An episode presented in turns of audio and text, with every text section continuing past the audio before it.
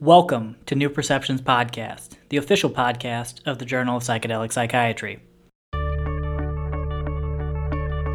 The New Perceptions Podcast is for education, information, and entertainment purposes only. The views expressed on this podcast are solely those of the host and guests and do not reflect the official policies of any entity. This podcast and the Journal of Psychedelic Psychiatry does not support or condone the illegal use, distribution, or sale of psychedelic substances. Furthermore, the topics discussed should not be solely used to diagnose, treat, or prevent diseases or conditions, and the reading of or listening to this podcast does not constitute a doctor-patient relationship. The content discussed does not constitute medical advice, and any specific medical questions should be directed toward your personal healthcare professional.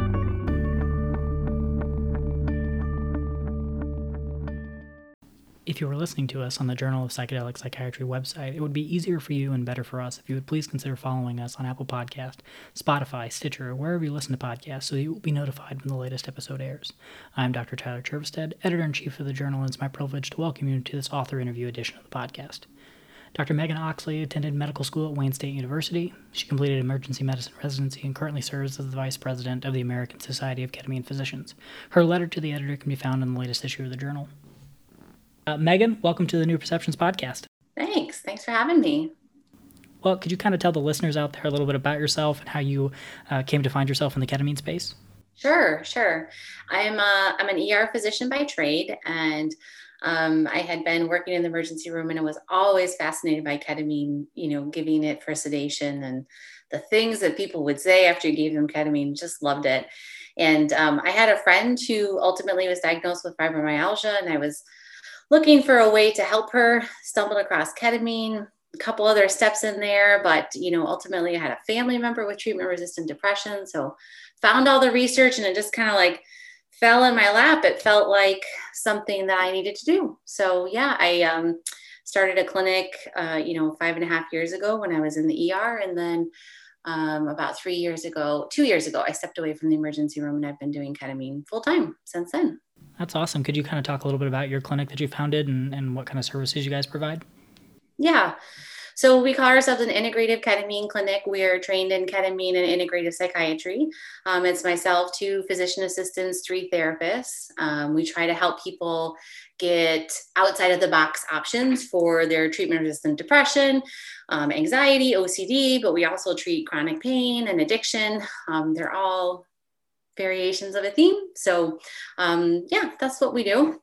That's great. And um, we have you on here to talk about your letter to the editor that was published in our latest issue here. Um, it was kind of a response to our most recent issue that was uh, ethical guidelines for ketamine clinicians. Um, could you kind of explain a little bit about what your critiques were of that article and kind of what direction you would like to see ketamine administration go in the future? Yeah. So uh, Raquel Bennett published some great ethical guidelines for the ketamine clinician, and our response really actually isn't to Raquel's work so much. She has uh, done a good job in that space, and it's really needed. Uh, we also have some guidelines that we published around the same time. Um, it's really our critique was to the response or the commentary um, that really kind of um, singled out that psychiatry is the only field that should be administering ketamine. And our organization, of course, I already introduced myself as an emergency medicine physician, um, feel very strongly that this is a multidisciplinary medicine. It wouldn't even exist, you know, in the psychiatry space if it wasn't for anesthesiology. And so it was um, very much kind of just the counterpoint to only psychiatry should have access to and should use this medicine for these conditions. And so you talked about your clinic a little bit. Do you have any involvement from a psychiatrist in, in your clinic? No, we take referrals and we refer out when we feel like it's necessary. Okay, so you're really kind of doing all that.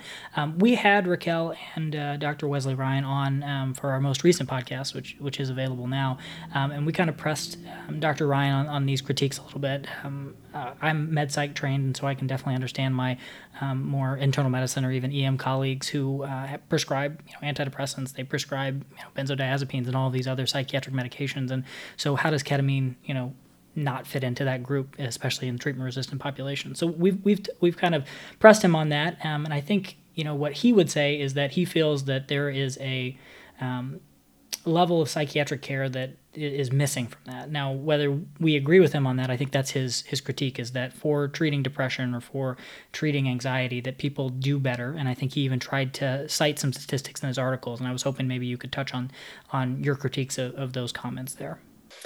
Um, you know, I've had some similar discussions with the psychiatrists locally here. Um, they did a study for um, ketamine, and I did all of their follow up care. And so we have a lot of lively debate. And I, I kind of wonder when you look at the STAR*D trial data and you look at how many, you know, three, four, five antidepressants in, and the rates and remission rates just get worse and worse and worse. And it it feels hard to me to argue that then the psychiatrist is the only one to know what to do with those patients, especially when you're introducing a powerful medication like ketamine um, that has such a high remission rate.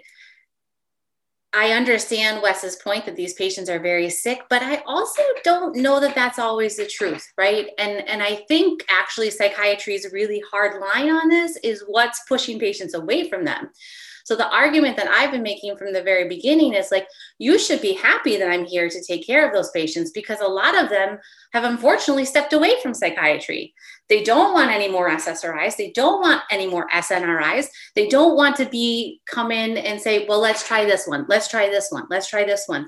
They don't want to have the GeneSight put in front of them, cross off the 25 meds, and then the doc says, well, I guess we'll try this one. You know, it makes them feel awful. And so they, it's, I think, very helpful that there's another doctor mind that comes from like this different place that can come and take care of them when psychiatry is often just like well you haven't tried this ssri yeah you've tried eight but you haven't tried number nine and i'm sure that's the one that's going to work. Um, so I, I just don't see that argument really panning out. And again i think it's great that there's other minds in the field that we're trained differently. That's the you know that's the problem with the psychiatry residency almost is that everyone's being trained the same way. Ssri snri maybe a tca oh those all didn't work. Did you you know did you do an adjunctive atypical? Did you not do that? Do they have you know um, type 2 bipolar. Oh did you try you know did you try tms that didn't work. Let's do an MAOI so it's nice to have a different brain a different problem solving algorithm looking at those patients. But um, so, uh, if you could kind of walk us through, you said it's kind of an integrative psychiatry approach to it. Um, what would your, if somebody was coming for you uh, for treatment resistant depression, they're coming to your clinic, could you kind of walk us through what your process is and then how do you go about determining if somebody would be, um, you know, directed towards ketamine based therapy or, or what's your process for administering ketamine um, to patients and, and what's that look like from your end? Yeah, in my clinic, um, patients come in for an hour long consultation with a provider and our therapist. Hour long is a, a in-depth interview of, you know, symptoms, medications tried, but also a, a lot of childhood family relationships, um, adverse childhood event scores, you know, major life shaping events, therapies that they've tried, you know, the timeline of all that kind of stuff. And we, and we look at all, we look at all of that, um, see what kind of medications they're on. And then from, from that, we confirm the diagnosis. Like if there's any question, you know, if we need to, um, we can talk to the therapist, talk to their psychiatrist, the therapist and I can confer whatever if necessary. Um, and then we come up with a plan. Um, shocking. I'm I'm so shocked. So this was the other thing. I came into this space thinking, okay, um, I'm going to get patients who've seen a psychiatrist. They've tried four or five medications. They're not feeling better, so I'm going to give them ketamine. They must have had a full workup. no. So most of them we recommend getting blood work. Have they had their vitamin D levels? Have they had their thyroid levels checked? Have they had their B12 levels checked? Like things that are very important for your brain to function appropriately. Um, any additional psychiatry, like uh, site testing, if necessary, although rarely, you know, like ADD testing or that kind of thing.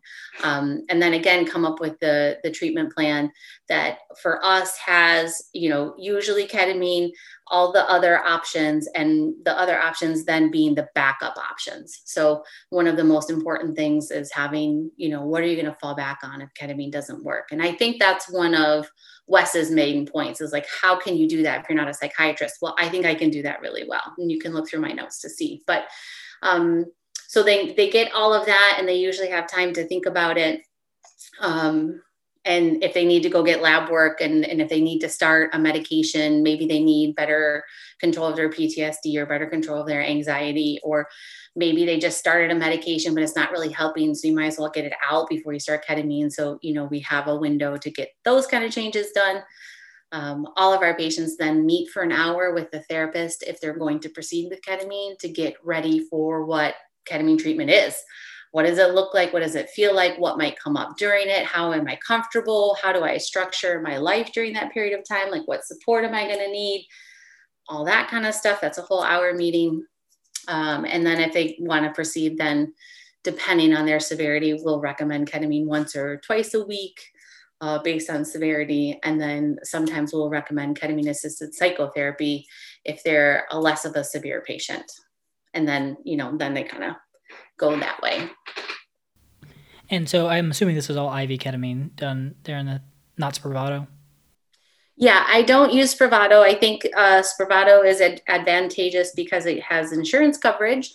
Um, and so, as an affordable option, I think that's great. Um, although I was recently talking to a local psychiatrist who said like Blue Cross Blue Shield isn't paying him anything for his Spravato patients. So I don't understand why you would use Spravato otherwise. It's very, you know, the reports I'm getting from patients is very variable abor- absorption. One experience is really intense. The next one, you're just sitting there. You don't know what it's going to be. You're there for two hours, but I could go on.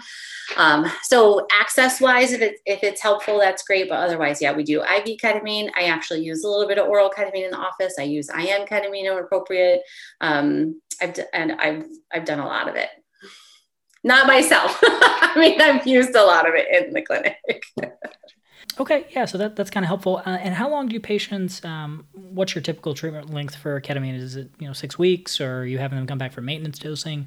What's that look like? Yeah, that's really, I think, such a fascinating area that I would love to see studied. Um, some patients can do that initiation series and get what they need for years, right? And some people do that initiation series and then they need to come back every two or three weeks. Um, it seems to have a lot to do with severity of illness, uh, situation outside, duration of illness, um, number of medications they're on, right? People who are on less medications seem to do better than people who are on a lot of medications. Um, so I have some people again that I've, you know, been like intervened in that short window. And I have some people who've kind of been chugging along for four years. I had a patient today tell me that they just made a major breakthrough in therapy. She had a single digit PHQ for the first time in like three years. I'm like, wow, we've been doing this for three years and you finally hit your breakthrough. Yeah, that's very interesting. Um, as far as your training in EM, I bet you got more practice administering ketamine than probably most people outside of anesthesia did, um, especially probably in pediatrics. Uh, what kind of training do you think should be required for, for physicians that are going to administer ketamine? Do you think it should be um, more intensive than what's basically out there now, which is very, very minimal, or you defer to anesthesiologists to come into your practice? Um, do you have any insight or, or, ideas about potential guidelines or training programs that you think would be helpful for, for physicians that want to administer ketamine? Yeah, it really so um, it really requires something. Um, sounds like a silly statement. In emergency medicine, there's like an ultrasound fellowship. You can do a whole fellowship, and that takes one to two years, or you can do what they call like a mini fellowship, and that's six weeks. And really, I think if this is something that you're adding on, it, six weeks is probably enough, but you really need a good amount of time with ketamine and it, to understand the medicine and to talk with patients about the medicine and be able to speak the lingo and understand what's happening to them. Um, the the medicine part is not as difficult as what is required in the anesthesia and emergency training. It just really, in five years, it really hasn't been that difficult. Um, it certainly it requires more than the psychiatry residency. The you know we get a lot, a lot, a lot of questions about like blood pressures and that kind of stuff. So there is this medical piece, um, but a lot of it is more just about ketamine as like a psychedelic and a psycholytic and all of the things that happen to patients in, in their minds as opposed to their physical bodies.